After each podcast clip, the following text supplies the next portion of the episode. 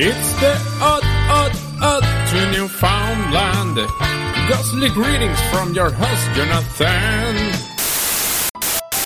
31 days of Halloween.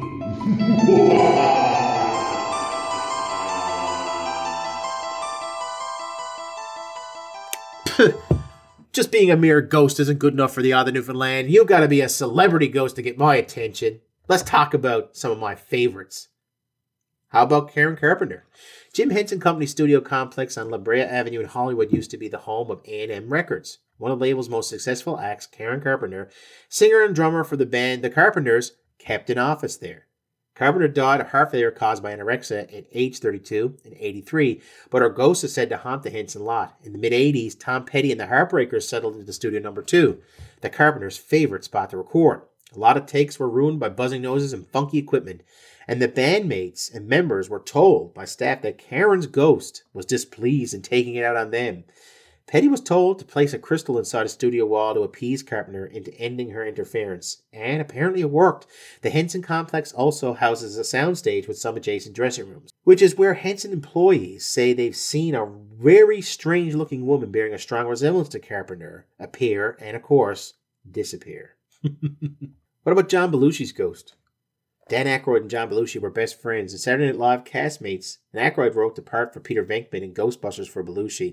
After Belushi died of a drug overdose in 82 at age 33, Bill Murray stepped into that role, but as a tribute to his deceased friend, Aykroyd asked Ghostbusters special effects artist Steve Johnson to design and build Slimer, the chaotic, slovenly, voraciously hungry green ghost in Belushi's image. While the cocaine Johnson snorted off a headshot of Belushi at the same time he started work may have played a factor in what came next, Johnson says he was visited by the actor's spirit. John Belushi's ghost came to me and had to help me out, Johnson said. Belushi reportedly offered his opinions, posed for sketches, and then told the artist to stop doing cocaine because it's gonna kill you, Slimer. okay, okay. Moving on up. Blonde bombshell. She is Marilyn Monroe's ghost, the quintessential bombshell ghost. She died at 32 in 1962 in her home in Brentwood, Los Angeles, an overdose of sleeping pills. Looming large over Hollywood and death as in life, reports have been made ever since of her ghost popping up around town. She's been seen walking around the house where she died, sitting on a bench near the Santa Monica Pier and at the Roosevelt Hotel, both on the dance floor and in the mirror of her favorite suite, 246.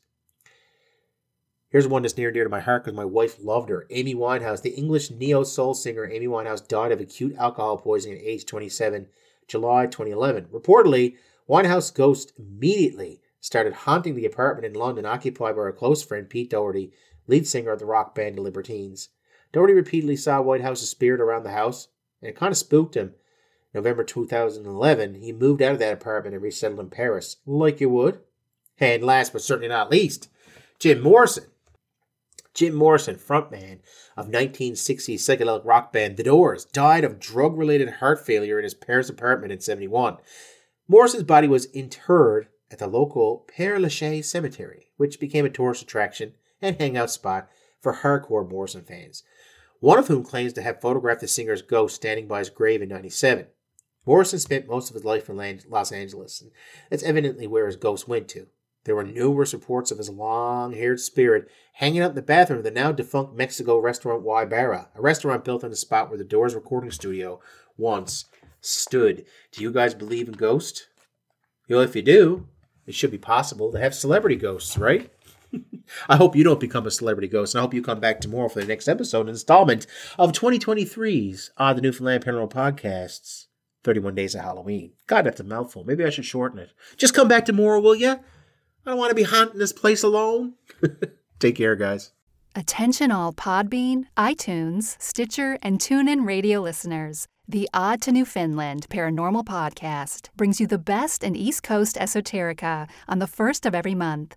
Together, we can keep it growing by sharing the show on social media, subscribing to the show wherever you may be listening to it from, and by leaving feedback about your favorite episodes. Jon certainly needs a friend like you to help make his dreams come true, minus the alien abduction dreams. That is not cool at all. The Odd to Newfoundland Paranormal Podcast, always available, always free, always odd.